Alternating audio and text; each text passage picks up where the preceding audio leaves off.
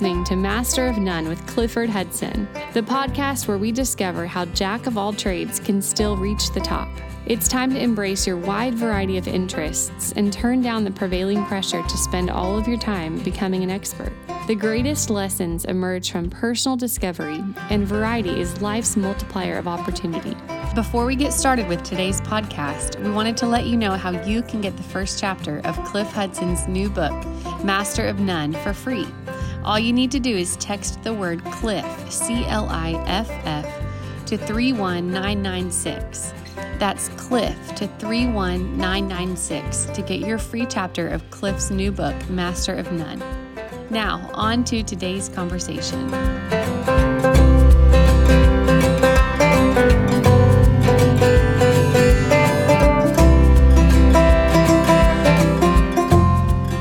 Welcome to my podcast, Master of None. This is Clifford Hudson. In my book, Master of None How a Jack of All Trades Can Still Reach the Top, one of the things I talk about right up front is that change is a constant, it's part of everyone's life every day. Sometimes we plan for it effectively, and oftentimes we don't. In lighthearted moments of management planning in years past, I would mention this phrase to our management team Change is good, you go first. In this 2021 series of podcasts, my second season, I focus on conversations with the theme Year of Transition. With all this going on in the world, I believe everyone can see this as a year of transition, and likely so on many fronts. But what about transitions that occur in life, particularly significant ones? How well do we plan for these, and how thoughtfully are we going about that? My guest today is Bob Rosenberg, who for more than three decades served as CEO of Dunkin' Brands that company that franchises those great Dunkin' Donut shops that causes you to pull in off the street and dive into a chocolate honey dipped purgatory that you could easily mistake for heaven. Bob's also the author of Around the Corner to Around the World A Dozen Lessons I Learned Running Dunkin' Donuts. The book was published last October by HarperCollins and has quickly received recognition by folks who know their books and their donuts. Today, though, I want to talk to Bob about change in life. More specifically, I want to talk with Bob about how a board of directors should look at CEO transition and how a CEO should look at the same. Bob has been through this process himself in more than one setting, both as a CEO and separately as a member of the board of directors in more than one company, including my own at Sonic, in which he was called on to help me through just such a process. So, Bob, welcome and thank you for joining me today. My pleasure, Cliff. It's always great to visit with you. Yeah, it's it's great. I, I appreciate you taking time time to visit as well. I think to give our folks context, um, it, it, makes sense to for you to spend a, a, moment, if you would, just talking about your time at Dunkin'. I've already mentioned that you you were CEO for more than three decades, but in, in particular, one of the things that I'd be interested in hearing, not of course just the longevity. Uh, you began and you became CEO at a young age but I'm curious in this in this change in this transition process. Did you ever contemplate leaving Dunkin' uh, before a natural retirement, as you as you did after 30 years running the company? But I, I don't mean to dive just into that. It'd be interesting, uh, I think, for our listeners to hear your your path generally, and then but the context of thinking about uh, departure. Did that occur at an earlier time or only late in your career? There were actually uh, a couple of times uh, one was involuntary, another was voluntary. The involuntary one is I, I, I, took over our family business called Universal Food Systems in 1963 when I was just 25 years old and a couple of weeks post uh, my MBA, and uh, always expected to join a family business, but but but never thought I would be asked to helm it right away. And I accepted that responsibility, and luckily for the first five years. Uh, the company did phenomenally well. Basically, we niched down the business and focused it not on the eight small businesses that my dad had created, but on one of the businesses that was within that portfolio, Dunkin'. And it was very successful. We divested ourselves of the others. And before you knew it, within five years, our earnings had gone from 100,000 pre-tax to 800,000 public company. Unfortunately, in the next five years, uh, I tended to make some terrible mistakes And I always, often say it's hard to put an old head on a young body. And uh, through a, a, sequence of uh, arrogance and a little bit of shooting from the hip, the next five years were difficult. And by that time, we were a publicly owned company. the board basically said uh, after earnings had flattened out, we found ourselves in the midst of some litigation that they just had about enough of me, and they and they fired me. Luckily, I had uh, discovered the error of my ways, a lot of which had to do with arrogance and hubris, and uh, and we had begun to correct the problem. And I asked for another quarter and was able to stay on. So that was the first time. So that was the involuntary time. The more voluntary times were later on in the history of the business. We were in the midst of a hostile takeover, and we sold the business to a, a large uh, conglomerate from the United Kingdom. And that was uh, basically in 1989. I had already been running the company for about 27 years. And at that time, I had considered possibly taking one of the divisions that we had created, the Chili's franchise for New England, leaving the business and, and doing that. And ultimately, after a lot of deliberation, decided that the company was moving to a brand new environment with a brand new owner. I had owed a tremendous debt to our franchisees and my team. And I decided to stay on with this uh, uh, European English buyer, Allied Lyons, and, and run the business under them. And so that was a transition time of huge significance to me personally, not so much for the business, but for me personally. And I did that for nine years until finally deciding that the business was in safe hands smooth running in the, into the future. And then I decided to, to leave. Uh, and I actually had planned that departure for a couple of years before the actual departure came. Now, when the when they the first occasion when you were a young a young uh, executive in your 30s, it sounds like. How long did that? Uh, I'm wondering if you had a period of time to begin developing philosophically about departure in that in that first circumstance, because if it went on for two weeks, the answer is probably no. But if it if it was lingering for months, you probably had some time to actually think about what does what could this change mean, and how how do I manage this change in my life? I was 35 at the time, so I, I, I knew the problems were coming, but quite truthfully, I had not the wisdom and the experience to begin to start the plan for transition. As as later uh, would have it, that I did have that ability. So I had no idea what I was likely to do. I'd have to basically go back into the job market and look for a job. But but other than that, no real planning. So this was at 35. Today, you know, they call it emotional intelligence. Uh, that that that phrase wasn't around then. And I would love to tell you that I came to the job at 25 having it. Unfortunately, that wasn't the case. And the fact of the matter is, is, is that that was a continuing process that evolved over time. And when it came to future transitions, like the one that happened in 1989, uh, and then later uh, in 1998, I was much better prepared for those kinds of transitions.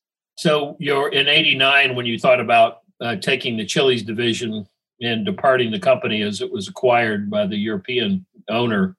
Uh, was that also a process where you started refining a philosophical approach, or was it more just somewhat strategic and you were to you're kind of go one path or the other. Um, that's really less of a kind of re- retirement or departure sort of uh, process. There's some element of that. I guess by '89 you've been running the company for 20 years, so that, that's a significant point in time for departure. But the more philosophical or, or structural process I want to get into in a moment that you've shared with me before. Uh, that was part of your thought process uh, in in '89, or or not not yet.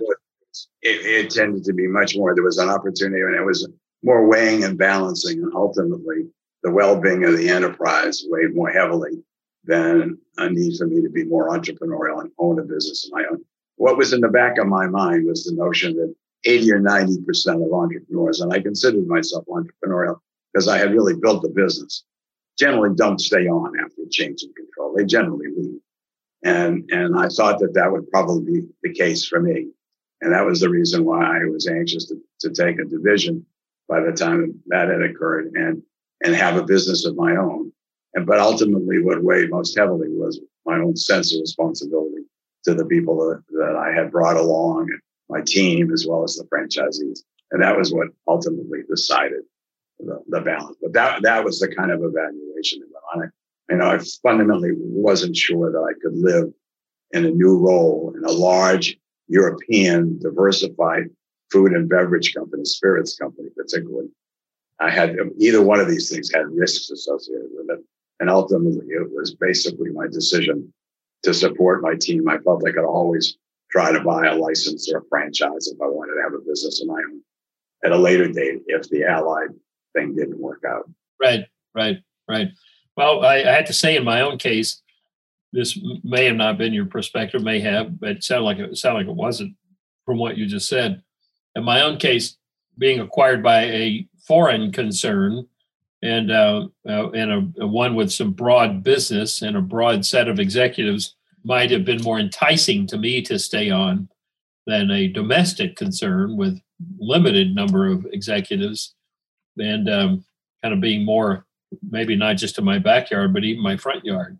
But at any rate I, I just in contrast as you know when sonic was acquired i i took the approach both my longevity and the circumstance of the acquire there was really not much reason for me to contemplate staying around. And i and i gave it not a moment's thought really. So an interesting contrast just in terms of nature of acquirer and how that affects your perspective. So interesting point you raised because the fact of the matter is within a year or so uh, they had already owned for years uh, baskin robbins and before i knew it they were giving me more responsibility. Right.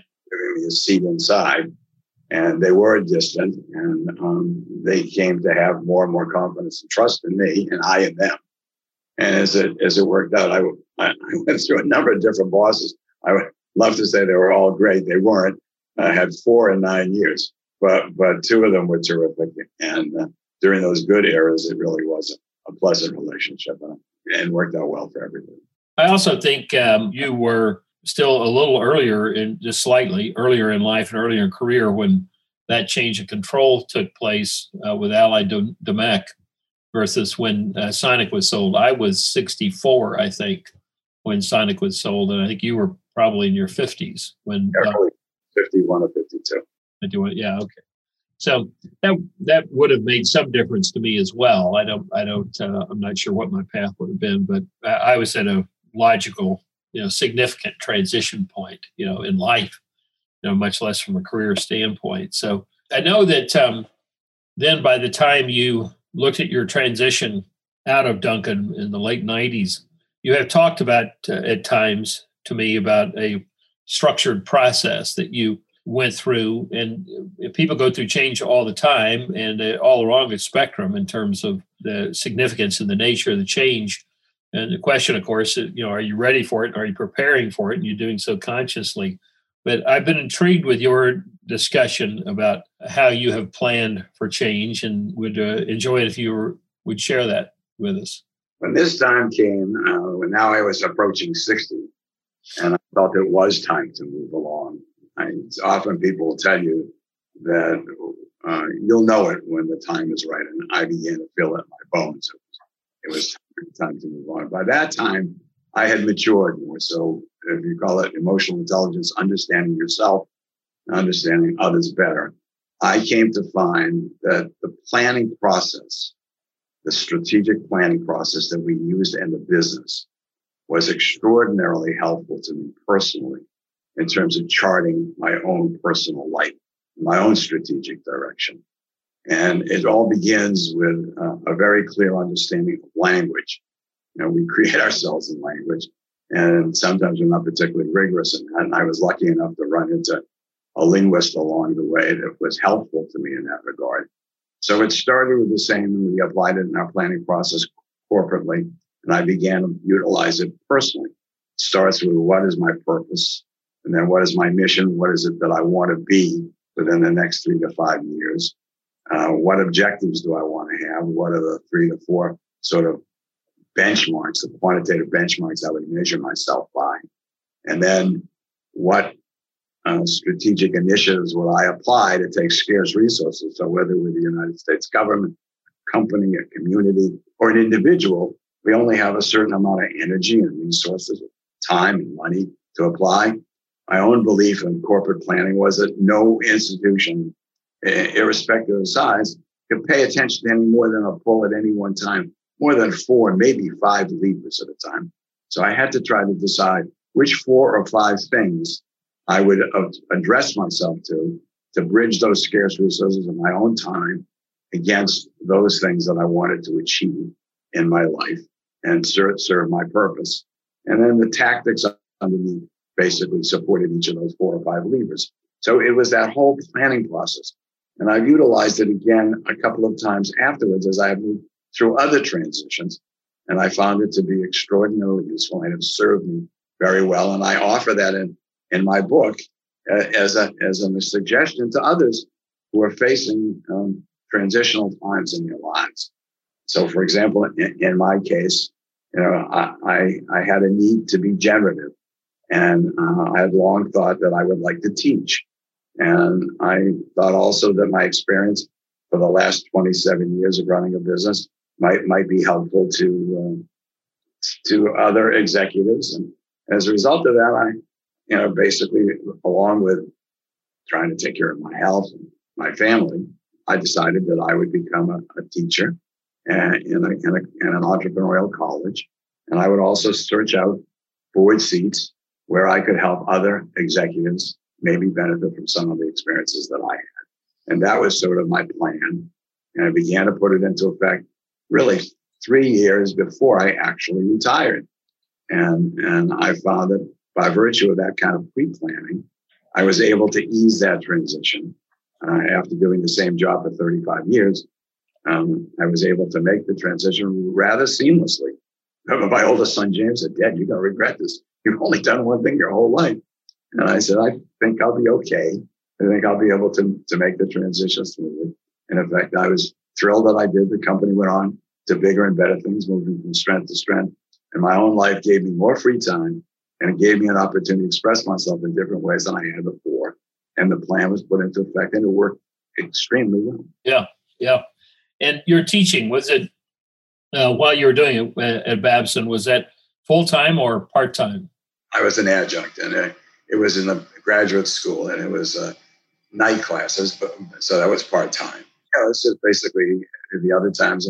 I basically then began to start to look for board positions, one of which I had, which was Sonic. Another one I, I had developed, which was Domino's. And then I began to work for private equity companies uh, in businesses that were, I would call small box uh, retailing. I fundamentally had to decide where I could best utilize my, my experience and my own propensities, where, where I had some knowledge. And I limited my choices to areas where I thought I could really add value and stayed away from others. Where I had opportunities to go on other boards, I, I decided not to. I didn't know a lot about consumer packaged goods. Um, what I did know is, is franchising and, and small box retail. Right. So this process of, of defining the purpose, objectives, and strategic initiatives, when you uh, uh, transitioned to teaching at Babson and um, also the board service you were engaged in, you utilize that process. You use. You use those, you might say, as strategic filters at the time, just as you had in, in business. So then, uh, I don't know how long that that phase went, but at some point you quit teaching. I'm, I'm curious uh, how you utilize that as you uh, continued through these uh, phases and stages, how you utilize that as your life continued to change, and particularly as you as you uh, quit teaching, uh, still doing some board service and some consulting. Now, at this point, uh, you, as you transition even away from board service, have you continued to use this framework for thinking about your activities? Yeah, absolutely. So, as I started to reach mandatory retirement age for board service, it was time to think of an, another act. So now we're talking about my third choice, my third, my third transition. I utilized the very same process again.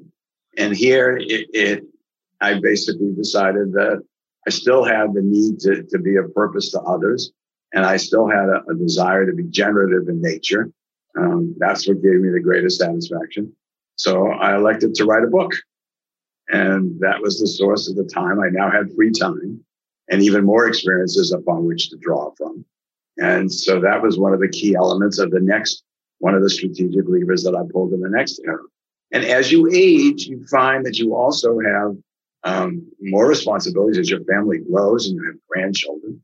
So I began to start to plan a part of that. One of the strategic initiatives was for my significant other, Mary, and I to travel um, separately um, with each of our grandchildren by themselves as they reach teenage years.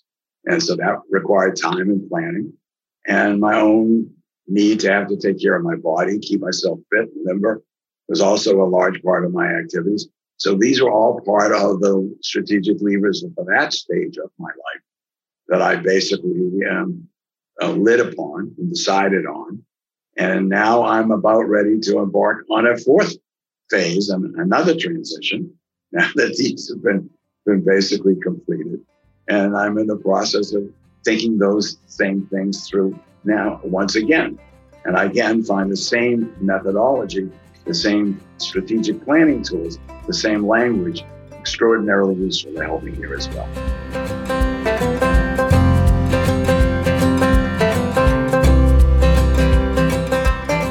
Do you feel like a jack of all trades? Does this make you feel like you're less than your peers who are on the hunt to become a quote expert? Clifford Hudson, CEO of fast food chain Sonic for 23 years, imparts life and business lessons in his new book titled Master of None How a Jack of All Trades Can Still Reach the Top. If you'd like to learn Clifford's nine rules of thumb to finding success in life as a jack of all trades, just visit cliffordhudson.com. There, you'll be able to download the first chapter of this new book for free. That's cliffordhudson.com for the first chapter of Master of None today. Now, back to the interview.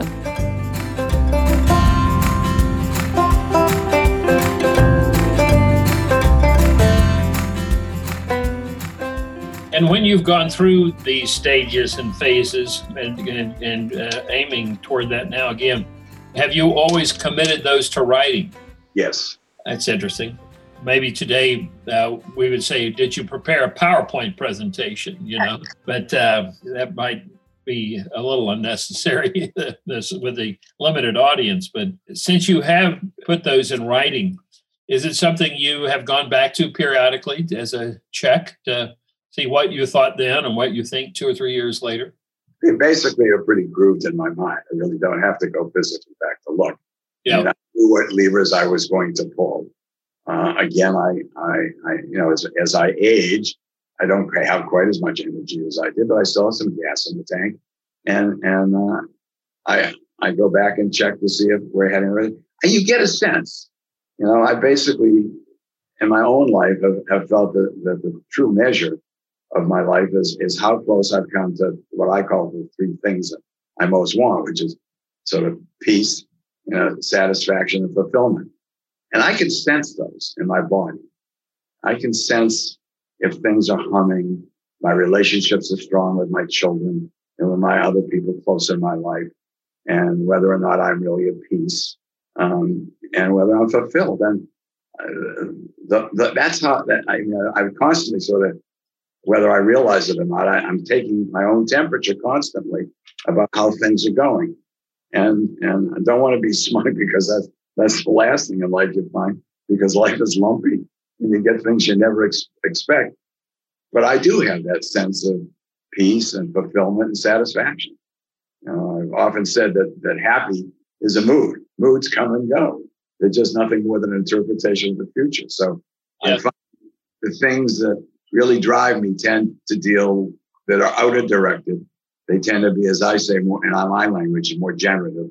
It tends to be much more in terms of my interaction with others, helping them, being of value to other people. That's how I would measure my life, and and um, that's my, always been my purpose. At least, and when I became old enough to become aware of these things, and and began to evaluate, you know, why am I here? How do I make a difference in the world? And that's that's those are the things I came to. I bet it basically is how can I add value to others? It starts with my my immediate family, which are incredibly important to me. And I spend a lot of time with my family, with my children, my grandchildren, my significant other. That's that's sort of comes first on the list of levers that I pull. I have to pay attention to those relationships and to my own health. So I have a maybe a, a funny question, given that you, I think these are these are uh, great life guidelines that you're discussing. In terms of uh, finding peace, did you find that easier to do when you were not a CEO? Yes. As a CEO, basically every day things come at you over the transom. And I would say I, haven't thought about this in precise language, but I would guess that 80% of them are human relations issues. Those are hard. And dealing with the sensitivity in people's lives, it's something not to be taken lightly. It's a huge privilege to be given the opportunity, you know, to lead. And with it comes great responsibility, and a lot of it for people's lives. Sometimes you have to make some very hard decisions. So the answer to that question is that with with that daily um, grind taken away, it, it, it leaves more energy and more peace. Yes, I found the same thing in my life. More peace uh, post uh, CEO uh, era, though mine's I'm only two years into it. But you're right about the personnel piece. I mean, the fact is, the bigger the personnel issue was, the the less more internal struggle I had in dealing with it. Uh, oftentimes, and particularly if it was someone I was close to and worked with for a number of years, and there was a real struggle uh, at times, kind of working through those things. In, in 20 of my years as CEO, um, you were, and I would say the first 20, I was only CEO 23, but you were on the Sonic board of directors for those 20 years. And so I'm curious, as I kind of developed a process for thinking about not departure, I mean, large part of what you you have shared with us today is really about when you are transitioning, how to look at that kind of plan.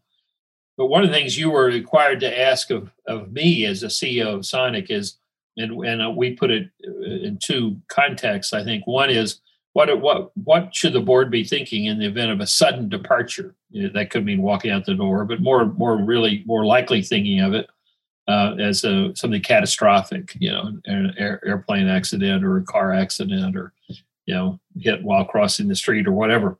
And so I do recall that once a year uh, in the fall, when I would do that review with you and our board, I always answered that question. If something were to happen to me tomorrow on an interim basis, here's who you should turn to to deal with the board, deal with the public, deal with the employees, and, and put them at least on an interim basis in charge.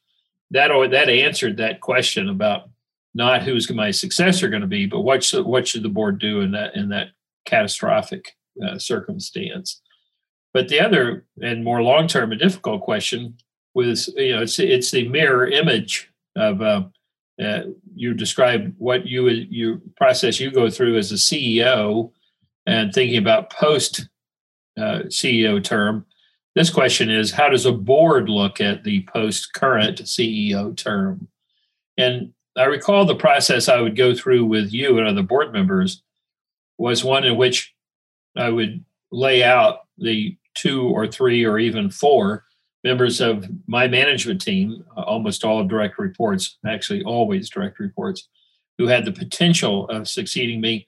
And I would lay out six and seven characteristics that I thought were essential with the CEO and which of these individuals had strengths in those areas and which which had gaps in these areas it struck me that rather than trying to tell a board, here's who my successor is, instead it raised the question, here, here's our key talent, and here's the path they're on, and here are the things we're doing to develop them.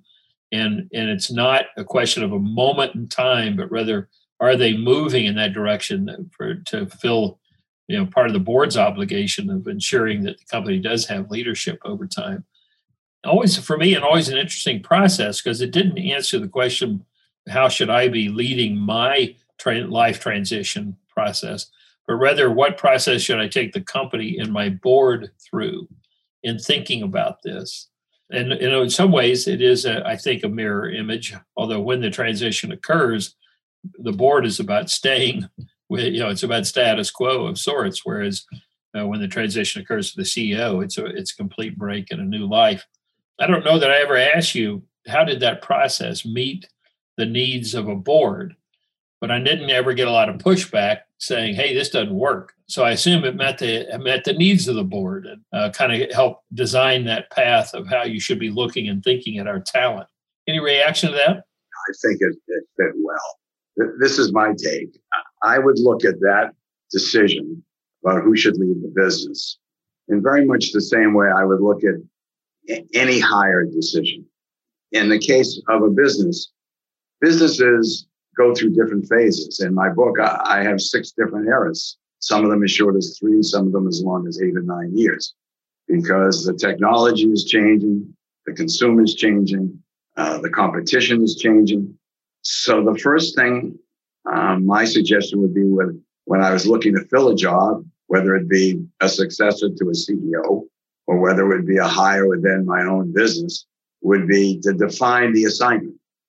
What is the assignment? Where is the uh, where is the company? What are its needs? And the more rigorous you are about defining the assignment, the more likely you are to be able to fill it well. So that your approach of listing strengths and weaknesses of your direct reports, I think would be a very effective way to help a board make an evaluation against the era in which they find what the needs of the business are at that moment in time. And the businesses change and therefore sometimes often require a different set of skills and a, and a different individual to lead it. The second thing I would look for, most almost as importantly, is the culture. I know you are a huge believer in the importance of culture, and, and all businesses have cultures. So, and, and, and my own belief is that it is dramatically more important to hire someone from within, to replace someone within the business who understands the culture, the values, the way things get done, what what in our case Sonic represents, and has and are well grounded. Now, in, in, all cases, you might not be able to find that theoretically in a board. In, the case of Sonic, we did. We always had qualified candidates, uh, but in some companies, you might not. Uh, and, in a, and if an impending retirement, you might have to go out and hire someone and come in two or three years before uh, the CEO retires in order for them to get acclimated within the culture. And, and as a way of supporting that, I, you know, again, in my own research, I found and between 2014 and 2016, out of the 250 S&P 5 uh, companies that are listed, uh, something on the order of uh, 70 of them or 72 of them uh, changed CEOs. And my research indicated that out of that number, 62 out of those 72 uh, were lifers. And, and the, the, another eight or so basically were hired in in anticipation years before, before the CEO retired in anticipation of his retirement or moving on. So it's almost like 90% of those companies felt that going inside was by far the best way to find a successor candidate. Yes, well, it's a fascinating bit of research you described there. You know, I think the uh, in my case, in the in the circumstance of uh, Sonic, wasn't just a change in the CEO; it's changing ownership of the company. So when that when those two coincide, the potential for a, a shift in in all kinds of things, shift in strategy, shift in culture, shift in all kinds of things is, is very real. So it's a it's an interesting filter to look at it for for me to reflect on it um, because it wasn't just a question of my departing; it was a question of change in ownership as well, which was quite a quite an abrupt shift for you know a company that had been public for almost thirty years and had employees there that that long and longer. So interesting. I'll be interested at some point to hear about your next phase of planning and what your your purpose, objective, and strategic initiatives look like, um, and your business plan looks like, and maybe this time you will put it in PowerPoint form, and and you can uh, you can share it uh, share it even on Zoom. So, but I do think, uh, um, in all seriousness, particularly in this post CEO period, this focus on peace, satisfaction, and fulfillment. That's a great. Uh, that's a great. You might say a great business plan for anybody. I like that. Good advice. Well, Bob, I appreciate the time uh, today. Uh, very uh, interesting lessons, just as you have in, in your in your book. I, I should have asked. Um, uh, I know the answer to this. People get your book on Amazon or any any number of places online uh, that sell books. Can get your uh, your book. Yes, I'm sure. Booksellers everywhere. Yeah, yeah, yeah. I had the pleasure of reading Bob's book early on uh, and a, a, delightful book, as I mentioned, Around the Corner to Around the World, a dozen lessons I learned running Dunkin' Donuts. So, Bob, thanks so much. Great to be with you. Uh, look forward to, all joking aside, hearing what that next phase looks like and, and getting the benefit of continued, in my case, continued benefit of your thinking. So, thanks for that for so many years, and thanks for the time today. As always, pleasure to be with you.